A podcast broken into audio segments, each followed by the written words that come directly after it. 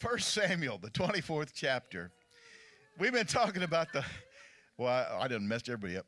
We've been talking about the life of David. There's so many wonderful parallels. Now, I know it's Old Testament, and we live in the New Testament. We live under grace. And so I don't want to pull something from the Old Testament that would put us under the bondage of law. But that does not mean that the Old Testament goes away. It means that the New Testament builds upon what the Old Testament has taught us. And there are so many, from Genesis to Revelation, there are so many character issues in the Word of God, Old Testament and New. And for whatever reason, you know, some pastors are really good with healing, and they preach healing a lot, and they, they pray for people for healing, and, and some are, are very good at salvation. They're always preaching salvation, and and it's like the Lord sometimes just puts on certain people a, an emphasis out of the Word. And one of the things that the Lord has laid upon my heart to emphasize out of the Word is the character that we walk in, the character of a man. Because I believe that most of the issues of our walk in God will be based upon the character that we display. People need to, even in life, just in the natural, let's exclude, let's just exclude the gospel for just a moment. How many like to work with a charlatan that you know you can't totally trust when you're in a business deal, and you know that if you don't keep your eye on them, you're going to have a problem? You ever had anybody count your change back wrong and shortchange you? It's not a good feeling, is it? You ever had someone tell you one thing and it turns out it, it's another? You see what I'm saying? So character plays an important role in life. And God is the author of good character. And we can draw some really good uh, analogies from the life of David. Let me say this, in the middle of all of the good things we can pull out of David, we can also find some real monumental mistakes. And some weren't even mistakes, some were intentional sin. And so here's the thing. It doesn't matter what you achieve in life or what position you achieve in life. If your character doesn't match it, you'll have a deficit. And that deficit will cause you issue in all the other areas of your life. I've often seen people whose talent takes them to the top. You can be talented, and you can you can dazzle people with the talent that you have. But if your character doesn't measure up, your talent will take you someplace that your character cannot keep you. And rising, st- boy, I'm going to say it. Boy, I heard, I heard that, Holy Ghost. Rising stars in the church are no different. You can, by talent and by anointing and by calling, be recognized for a gifting that you have. And sometimes in leadership, we often make the mistake of being dazzled by the talent and bringing a person to an elevated position before their character's ready. And then once they get there, they have all kinds of issue trying to live up to that thing that God's called them to do, because their character was not yet developed to sustain them in the gifting God has given them. Is this okay?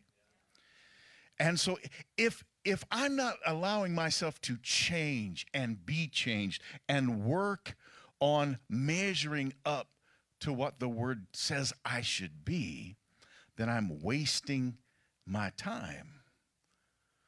And so as a leader, like David was a leader, as a leader, you have to be able to not only gather people and influence their life, you've got to be You've got to be attentive to their life to make sure that you're not just doing this for your own personal self-gratification so that you look good. Because m- the job I've been given, the job that that that David had, was to bring the best out of you. Why? Because there were people along short spurts of my life who tried to bring the best out of me. And then there's just been times when the Lord just demanded the best out of me. And so David was this kind of a leader. He could take men who were scattered and everyone else gave up on, and everyone else counted them out and called them ragtag, white trash. Come on, we just we just we'll just throw it out there. People who just didn't didn't have it going on, but he could bring them together and convince them they're a mighty army. Why? Because he knew that in the desert, on the backside of a desert, dealing with his father's sheep, God developed in him a warrior. When there was no other, no other human enemy around, just animals. But God was building in him a character. And when he faced Goliath, he was the man who walked into the battle. Even though he was a youth, he walked in with character. Everyone else was rattling in their boots, and he's like, who's going to shut this big mouth? Who's going to shut him down? Even the king, rattling in his shoes, tried to arm, arm him so that he wouldn't get hurt in the battle. He had to shake it off and said, you know what? I don't like your armor. I don't trust your armor. I ain't using your armor. I'm going to trust God and his armor. And he went into the battle and accomplished something no one thought was possible. And that's the man we're talking about today. I'm going to hit some things. It's going to get pointed. It's going to get wild. It's going to get crazy. You're going to be mad. You're going to like me at the end. You're going to, you're going to throw a rock one minute and kiss me the next. But we're going to do it. First Samuel twenty-four, verse one.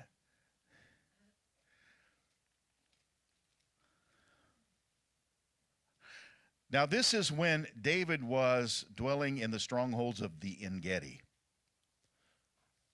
Isn't it wild? Out in the plains of the En Gedi. Back with the animals.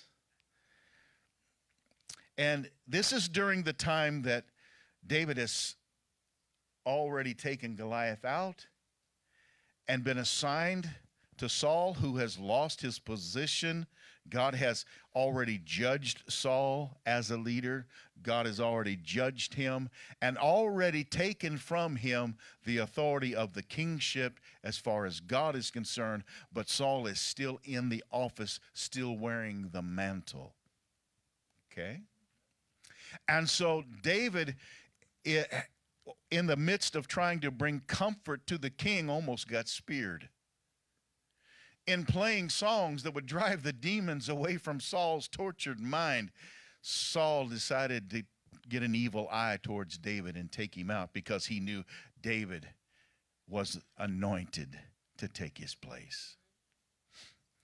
People get jealous over position, and when they do, sometimes their intent becomes murderous. And that's on either side of leadership, coming up the mountain or going down the mountain. It's on either side. When you're trying to become something, you can get jealous of those at the top. If you're already something, you can get jealous for those who are trying to climb the ladder. And the truth is, there's room enough for us all. So why are we getting all bent out of shape and beat up over some little title that means nothing in the body of Christ? What matters is what we do with the talents and the gifts that God has given us. I'm having fun already, and I ain't even got into this. So here we go. When Saul returned from following the Philistines, he was told, behold, David is in the wilderness of En Gedi. Then Saul took three thousand chosen men out of all of Israel and went to seek David and his men among the rocks of the wild goats. Now, I don't know if you understand this or not, but there were seasons of war. And this is a season of war.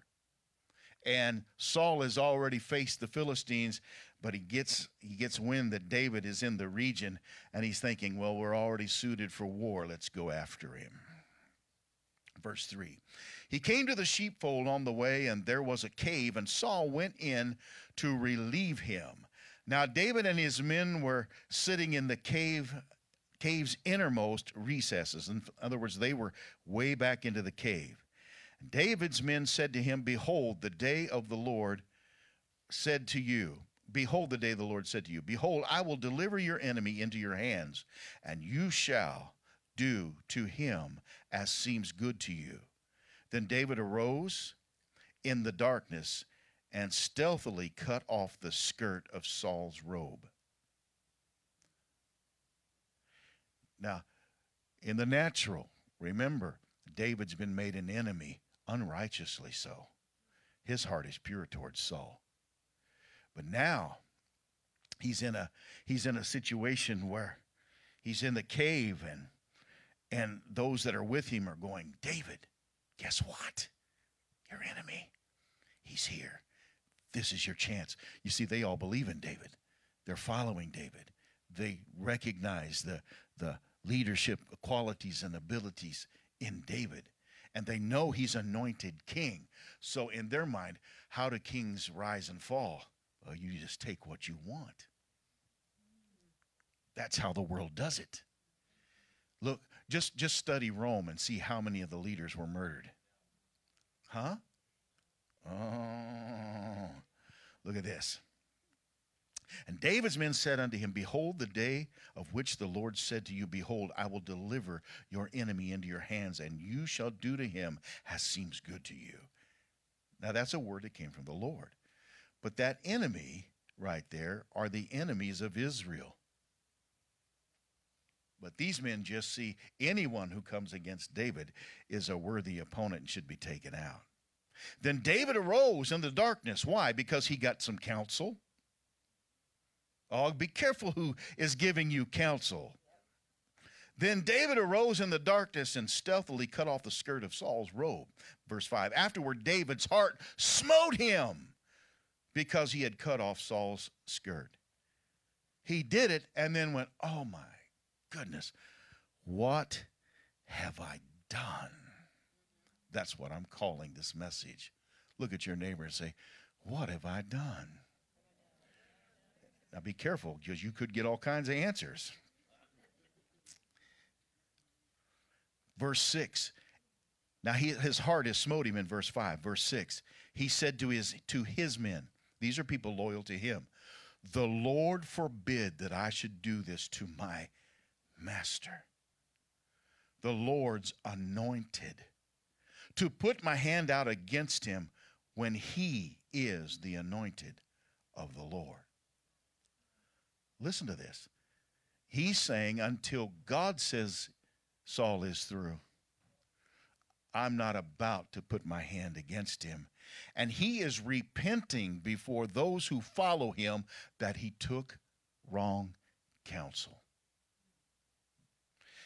So David ch- checked his men with these, these words and did not let them rise against Saul.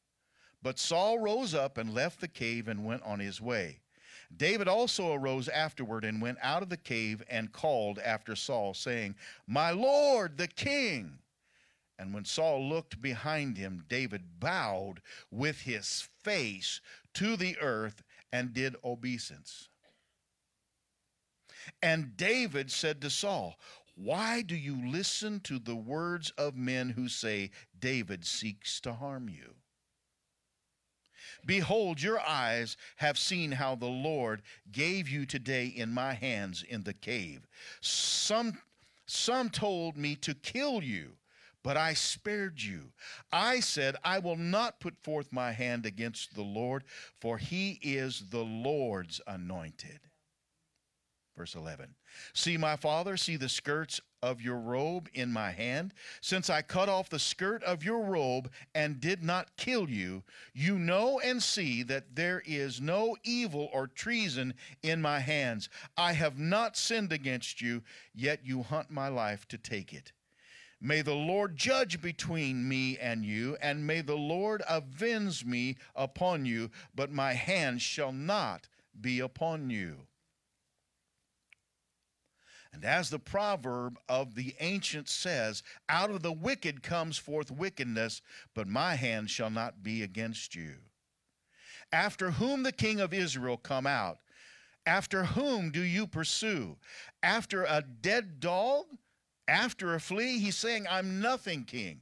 I'm nothing compared to you in your anointing of the Lord. So why have you made me an enemy? Verse fifteen, may the Lord be judge and judge between me and you. He's other words, in other words, he's saying, I will not put myself in a position to judge you. I don't have a right. I will leave that up to God, but know that my heart is pure before you. May the Lord be judge between and judge between me and you, and see and plead my cause, and deliver me out of your hands. And when David had said this to Saul, Saul said, is that your voice, my son David? And Saul lifted up his voice and wept.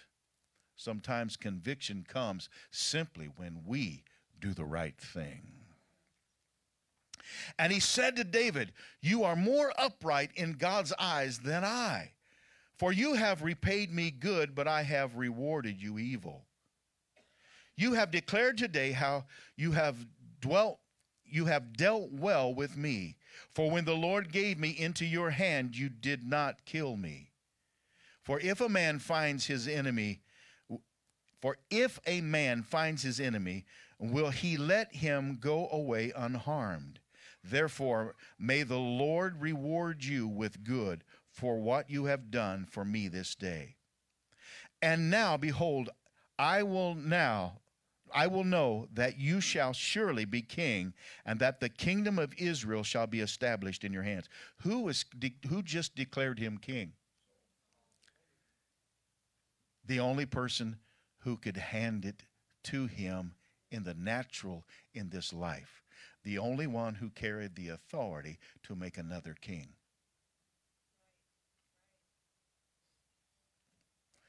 Whew. Man, I'm having fun.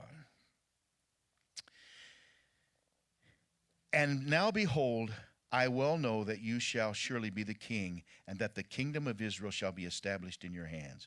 Swear now, therefore, to me by the Lord, that you will not cut off my descendants after me, that you will not destroy my name out of my father's house.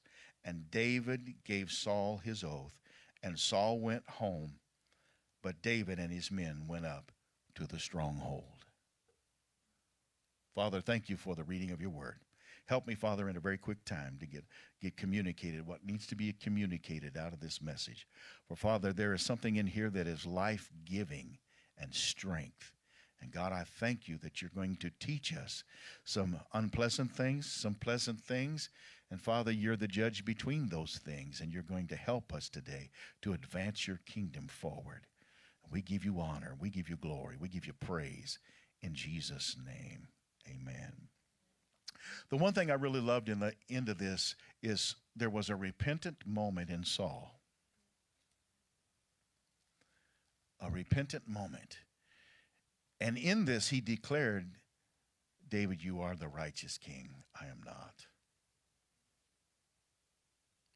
Promotion often comes in the hardest moment of your life. Oftentimes, it's when you've just passed one of the most difficult tests you could ever pass that God says, okay, come here. It's when your character stood and stood or fell apart. We're going to get into all that here in a moment. The last thing that I want to bring out there is the oath between Saul and David. The oath was this: don't let my family members die when you become king. Because it was customary of the other kings of the time. These are the first two kings of Israel. But it was customary of every other tribe, tongue, and nation that when a, one king went away, if his successor wasn't his heir, but of another lineage, the former king's family would all be killed off so that there would be no rebellion. And he kept this oath. Remember who ate at the table of David? Mephibosheth. Mephibosheth. All right. I'm going to start this today with a question. Is it important to be right or righteous? Is it important to be right or righteous? Because David was both. David proved himself to be both. Do you know that you can be right about an issue, but handle it wrong? You can be right about issues, but handle it so miserably that it blows up in your face. We've all been there, haven't we? Oh, my goodness, the lessons I've learned from the mistakes I've made. How many have a grumbler? Be honest. Got a grumbler inside? Don't raise your hand.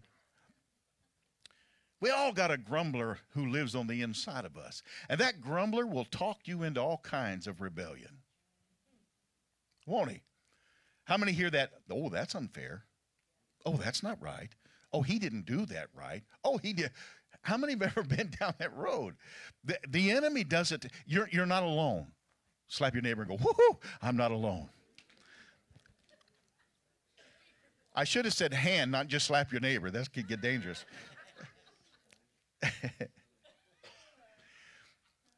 But this is such an important issue.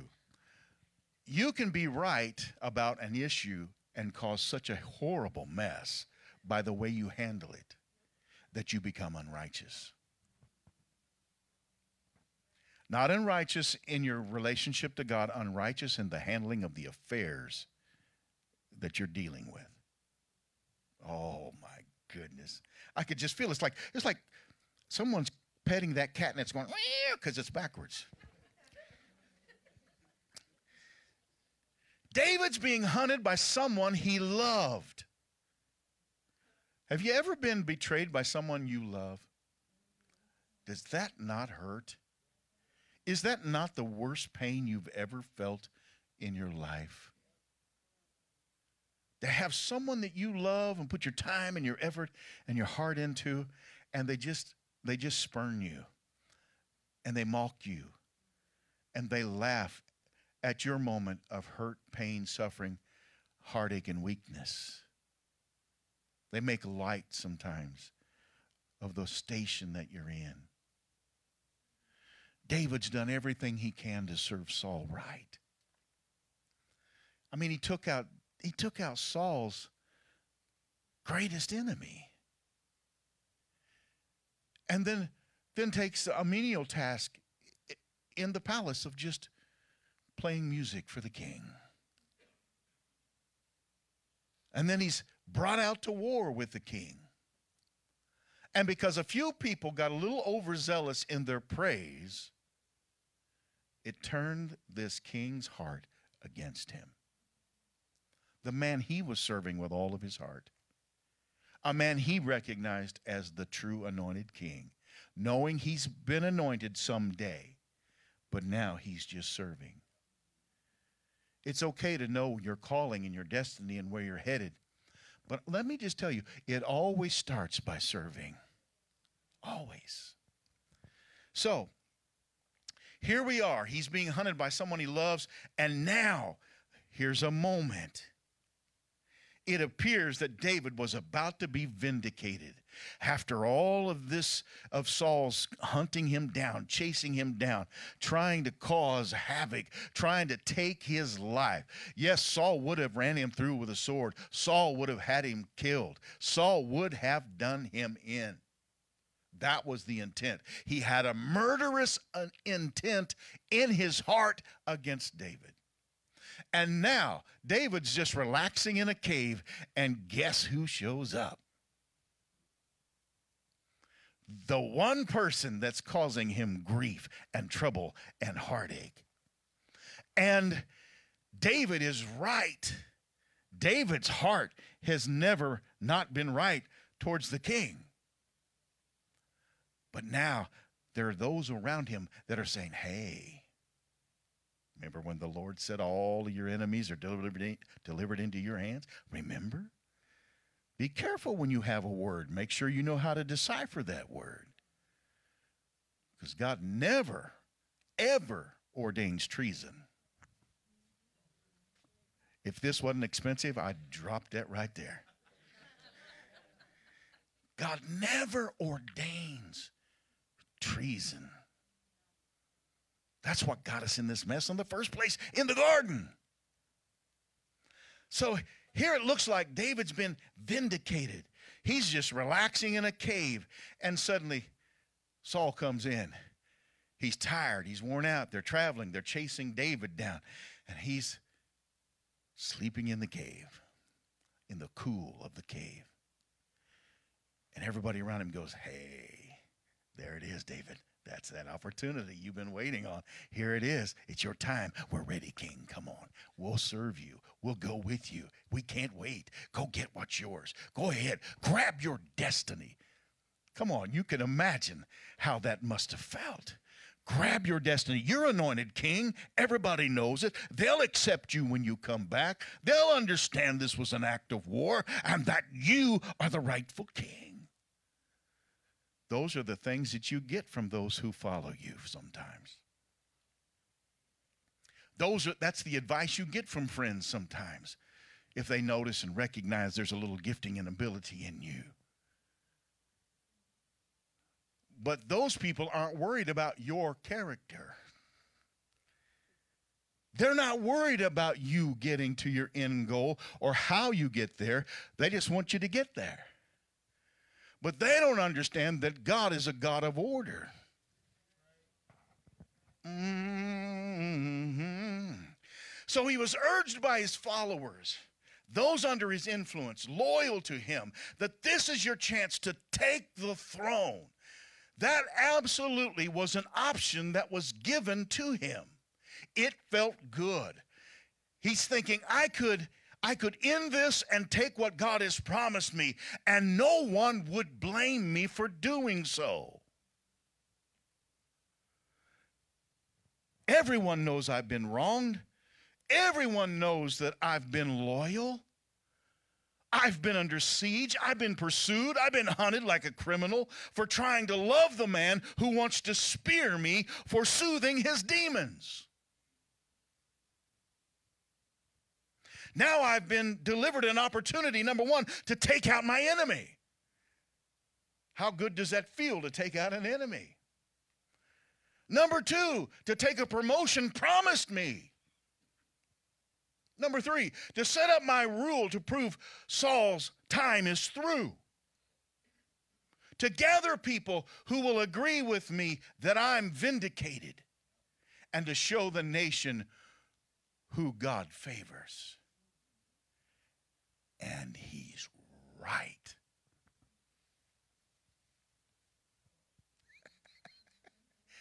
Doesn't that just mess with you? He was right. But do you want to be right or righteous? Oh, I'm going somewhere. I'm building something. Look at this. He was tempted greatly, and who wouldn't be? How many of you, let's be honest, if you could get your dream, whatever it is, just by shoving your neighbor aside, who would do it? Oh, and all, look at the righteous, holy people in here. We've all, we've all had that thought.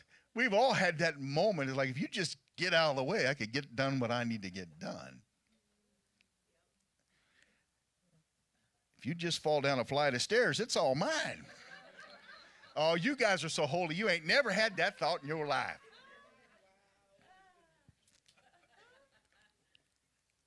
He was tempted greatly, but who wouldn't be? But David's heart convicted him to not touch God's anointed. You see, the word comes into play here. He was right. But to violate God's word to get what is right rightfully coming to you is not righteous. He was right. But his heart was telling him what you just did. Had you killed him, had you done what you did, you would have stepped out of righteousness in favor of what seems right. I felt that across the room. This is heavy, isn't it? He could have done it. He could have been king. Many people would have accepted it. And they would have accepted him as king because they knew that he had been anointed king by Samuel. Saul had forfeited the right to rule because he'd done something in rebellion. And he was already judged. So the people would have accepted whatever David brought to the table. But again, do you want to be right or righteous? God brings promotion, not man. Now, he'll use a man who he has anointed and put in position to bring about your promotion in his time. But promotion isn't just willy-nilly up to man. We got a committee. Let's sit down and talk about it. It's not up to us. It's up to God. Sometimes I know that that when it comes to bringing people, you know, in and handing a position, poor Pastor Steve and Robin, they really were fulfilling that position for a long time before we finally said, hey, would you mind? They were already there. Their heart was already. They were doing the job. Without title, without reward, without accolade, they just were doing what God called them to do. But there came a moment when God told me it's time. Pastor Colleen and I had several conversations about that. It's time. And when we shared it with them, they said, oh, I don't know. Let us pray about that. No, they were ready because they knew it. It was in their heart too, but they never once ever said it. Don't you love character like that? Amen. Amen. Let them know you love that.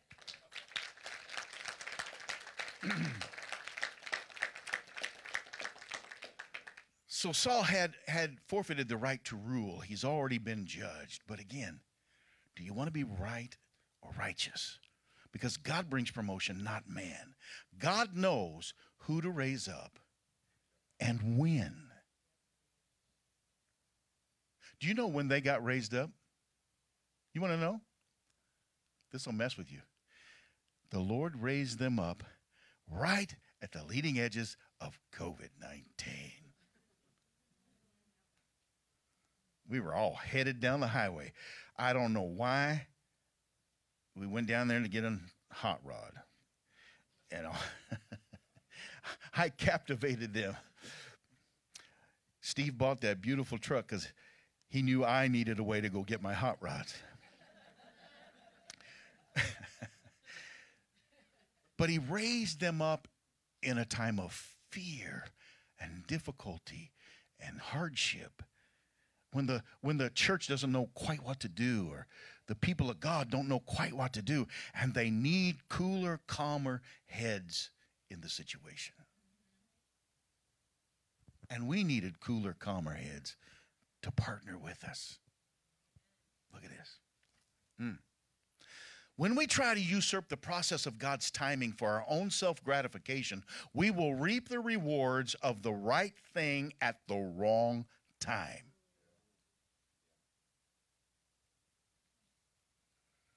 Now, now get with me, lean in. How would a murderer look trying to usher in the presence of God? We talked about that last week, David. Dancing. How wonderful that display was when he when he got it right. But what now if everybody knew he killed Saul? What if everybody had that in the back of their mind? He murdered Saul in a vulnerable moment. Because it would have been murder because it would have been premeditated.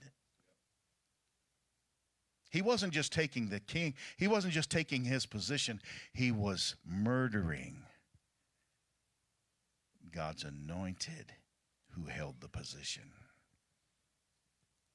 Mm, sometimes we can assassinate the character of someone else and pretend like it was all right to do so.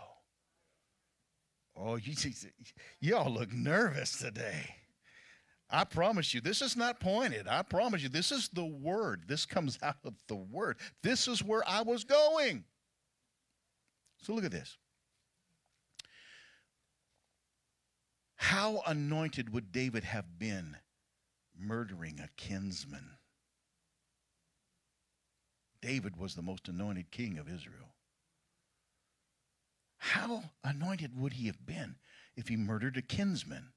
Remember when he did that later? Huh? When he did that later, although he didn't lose his office, though he came to a repentant heart, there from that moment on were uprisings and rebellions that were loosed in Israel because disobedience opens the door to witchcraft. And for the remainder of David's days, there was always an undercurrent and an under-rumbling in the kingdom because of what he'd done. And although God gave him favor and God forgave him for the sin that he had committed, sometimes the people can't forget. Mm. In fact, his own son, Absalom, tried to challenge David for the throne, and many were ready to follow him. David repented for this sin, and he was forgiven, but the act was never forgotten, and the hearts of many were never enthusiastic about their king after that stunt. To think he could have started the whole thing this way. Would David's star still be flying over the kingdom had he taken it by murder? When we try to build up our ministry by tearing down someone else's, we set ourselves up to supersede the timing of God. Is this okay? To jockey for position by undermining someone else's position when casting shadows of doubt about that person or ministry in the eyes of a brother is two things: sin and wrong spirit. Romans sixteen, seventeen through eighteen says this, I appeal to you, brothers, watch out for those who cause divisions and create obstacles contrary to the doctrines that you have been taught. Avoid them, for such persons do not serve our Lord, but their own appetites. By smooth talk and flattery, they deceive the hearts of the naive. That word, they're naive, just simply means those who don't know. Well, it's real easy for someone to be naive in a situation. They don't know everything that's going on. And you come and you introduce something about somebody else. And you say it in a negative fashion, and you can lead them into something that they would have never thought of or ever dreamed of or ever found hard to deal with in their life. Look at this. Proverbs six, sixteen and nineteen says, there are six things the Lord hates. Then he comes back and says, seven that are an abomination. Mm. Now, that word abomination means something that causes distrust or hatred. This is the words of God, six things that God will distrust you for. Six things God will hate if you do. The first one is haughty eyes. In other words, pride. The second is a lying tongue. To be haughty and then to lie? And you know, I know nobody thinks this happens, but even in the church of Jesus Christ, people lie. Huh? And all of us have told a little white lie, right? Do you know there are no little white lies? A lie is a lie.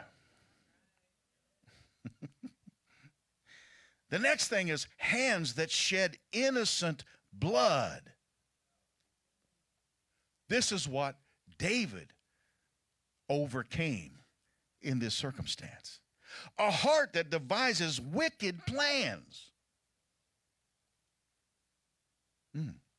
feet that make haste to run to evil, or a false witness that breathes out a lie.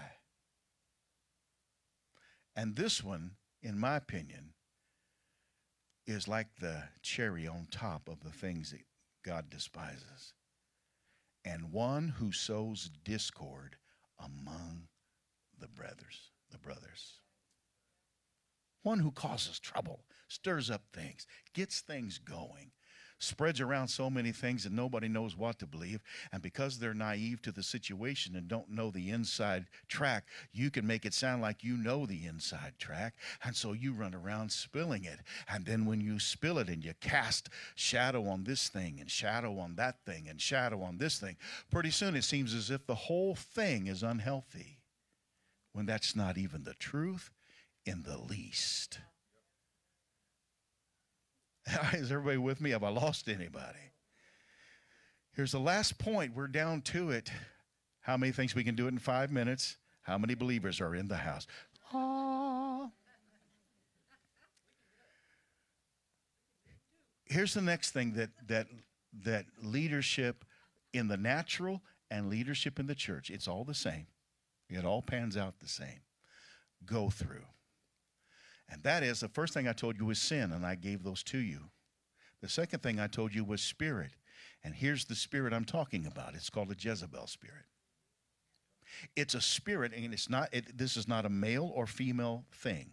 This has nothing to do with gender. It has to do with a spirit that loves to pervert leadership. Everybody still with me? Have I lost anybody? Or is anybody picking up rocks in the parking lot? Somebody let me know. I need the security when I leave. Only the Jezebel. I love it. I don't believe there's any in here, okay? But, but you know, it's because we're all in the parking lot. Yeah, there you go. All right. Look at this. It's a spirit that loves to pervert leadership by undermining those in charge, doing so by casting doubt upon the motives and the character of the leader. Now, just just think of some leader in this church, and, and you'll get the idea. All you got to do is start saying something that seems a little negative. Or if you had a negative experience and you just run around and tell it to everybody, do you know the only person to take a negative experience to is the person you had the negative experience with? That's the only one. That's the only one. Because if you if you say it, if you dare repeat it to somebody else, you're getting yourself into a very dangerous situation. You're crossing a line that you shouldn't cross. And so we've been very, very strong about that in this church, that if you if you do that, if somebody if somebody comes to us and they, they've got something odd against their brother, when you come to Pastor Colleen and I, if you come to Stephen and Robin, you've come to the right place, because we're the leadership. We're the only people who can change a circumstance in this ministry. We're the only ones that have that authority to change it, to fix it. And so if you bring something to us, that's great. But if you have an ought with a brother, go to the brother, because the brother may not know they've offended you. They may not know they've caused you heartache. And if they do, wouldn't it be better to just confront it and talk about it and work it out? Confrontation doesn't mean fight. Confrontation just means facing. Is this too hard? I'm almost done. I promise you I'm almost done. So they often do uh, undermine leadership by casting doubt upon the motives and the character of the leader, whether at work or a committee or spiritual headship. They will even lie. They will even lie.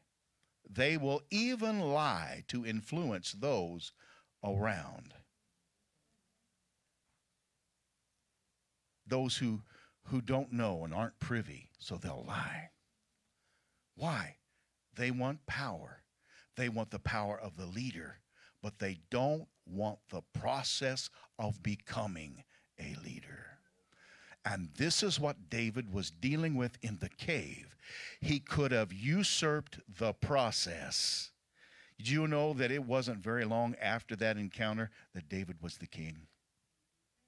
That day, Saul declared it in the next war. Saul was dead. But he could have usurped it all right there. Out of the timing of God. To be right instead of righteous. Mm. Now let me, let me finish this. I'm talking about a Jezebel spirit. Look at your neighbor and say, relax. Don't say Jezzy. Just say relax. That's a joke. They want to build a shortcut to the top. They often make themselves look good and smart and available when the leader is too busy for you. Oh, my goodness. Did I say that? My wife says, say that again. They want to build a shortcut to the top. They often make themselves look good, smart, and available when the leader is too busy. And they operate. Now that everybody's going, oh, everybody's looking at themselves going, is it me? I see suspicious eyes moving around. Stop that. Stop that. Here's the, here's the thing. We're not fighting each other. This ain't about each other. This is about a spirit. We're going to bring, how many would it just side with Pastor? We're going to bring that spirit down. We're going to bring that spirit down. Look at this. So look at this. David, although given the opportunity in that moment, he wouldn't create an Ishmael. If you're familiar with that story, how Abraham created a child that wasn't the promise, trying to get to the promise. In this moment, David has him where he wants him, his biggest enemy in his life. And all he can do is cut off a little piece of his clothes, and then when he does, he just begins to weep.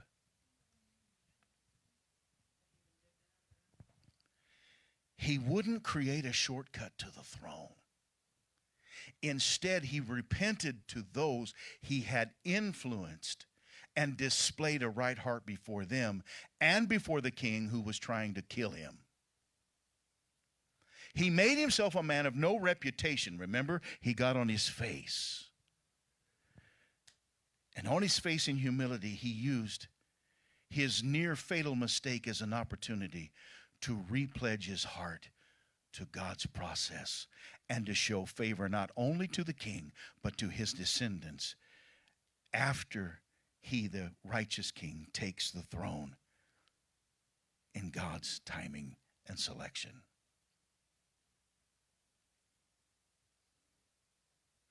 He gets to the throne the right way.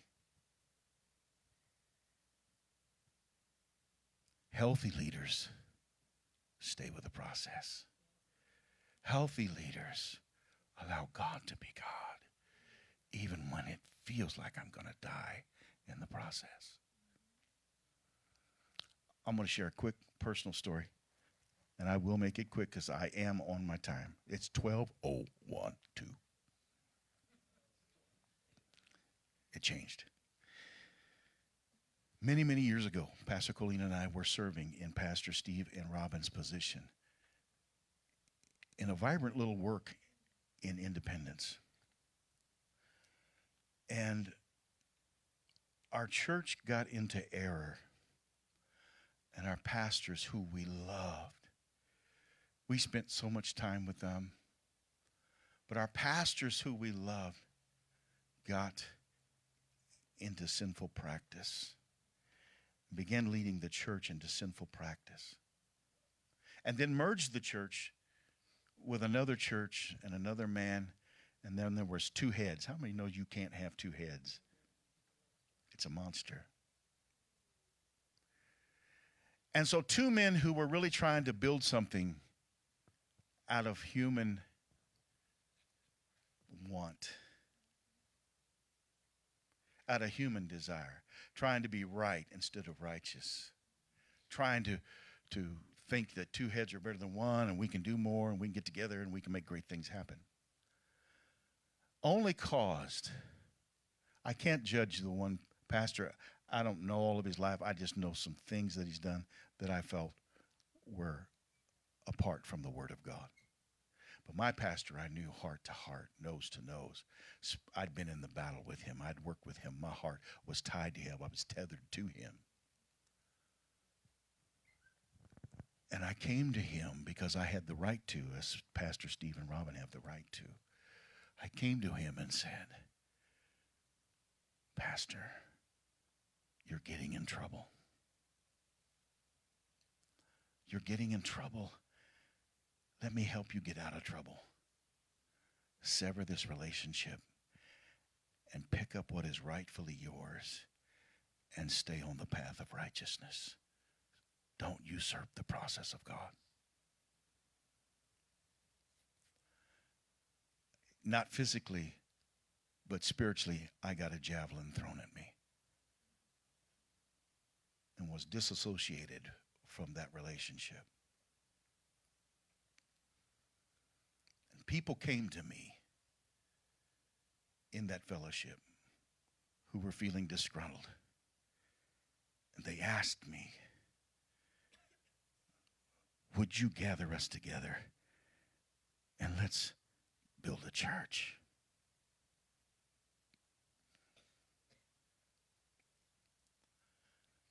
But my pastor was still pastor.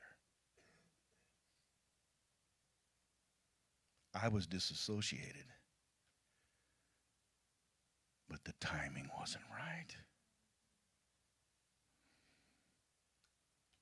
Nor would I raise up a rebellion against him.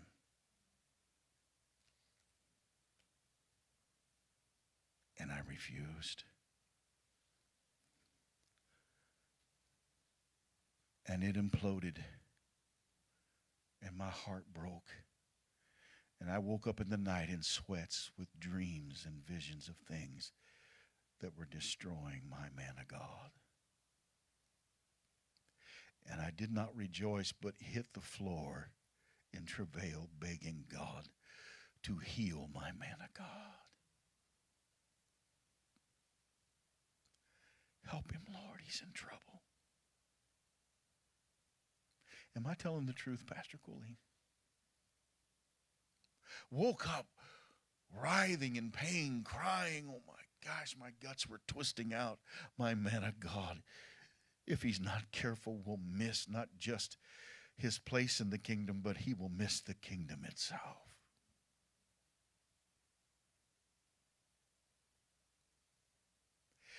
And people wanted me to start something, and in the natural, it felt like I should because they needed a shepherd. I said, I can't. I cannot. Six years later, God said, now's the time. And we left the man and woman that we were serving then with their approval, with their blessing, to raise up what God had called us to do. I chose to be righteous instead of right. It's not always easy, but it is always the right thing to do. Father, I thank you for these under the sound of my voice. I thank you for these beautiful people. I thank you, Lord, for these beautiful hearts.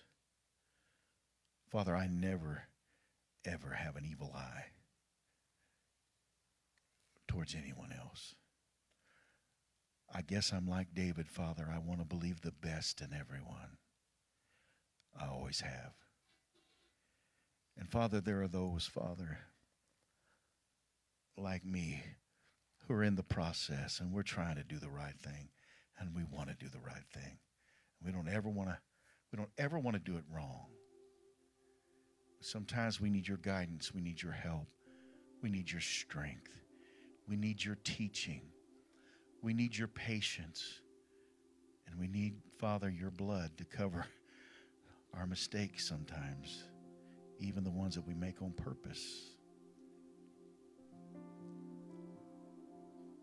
God, it's with a righteous heart that I stand and declare that the spirit of Jezebel is broken in this place. not even knowing if there is one. But I do know this. I know that any place there's righteousness, Jezebel tries to infil- infiltrate. So we collectively as the body of Christ say no with the authority of Christ Jesus. You will not. You will not pervert not only the leadership, but you will not pervert those that are gifted that God is ready to promote and bring to a place of productivity in the kingdom. You will not. And we will not tolerate those seven deadly things that God despises. Father, our hearts are pure before you. We cry out your name to help us to stay with your process, to not usurp it, to not use our want or our desire to get something illegitimately. Let there be no Ishmael, not only in Passion Church, but in the body of Christ. It is time the remnant arises and we shake off churchianity and reach for true Christianity. We don't want it our way, we want it your way.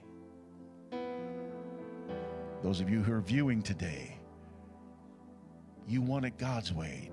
Don't do it your way. It only ends in destruction. Don't, don't be destroyed, and don't be a part of destroying somebody else. Let's let God be God. He's the judge between a righteous and unrighteous king. Let God do the judging. Let's stay out of God's arena. His robes don't fit us. Father, I thank you for these. If you're here today, and the enemy's been coming at you and lying to you and trying to cause you heartache or trouble or pain or speak things to you that hurt, or to discourage you, or to try to run you away, or to try to just cause you to give up on life, I want you to know that is not the heart of the Father. If you're being agitated, even within the body of Christ, you're, it's the enemy. It's human will lining up with the enemy. It doesn't make anyone evil. It doesn't make anyone horrible. It makes us human. And if you're struggling today, please know the answer is in Jesus. Please know that. There's not a soul in the leadership of this house who will look at you in an ugly way or think ill of you if you need the touch of the Master right now. We're for you, not against you. If you're struggling in any way, it's not always easy to say yes or to admit. While there's no one looking, would you just signify and say, pray with me, Pastor, I'm struggling. Thank you, thank you, thank you, thank you, thank you, thank you. I'm hurting, I'm struggling. Now I'm going to go a step further. I need my prayer team to come.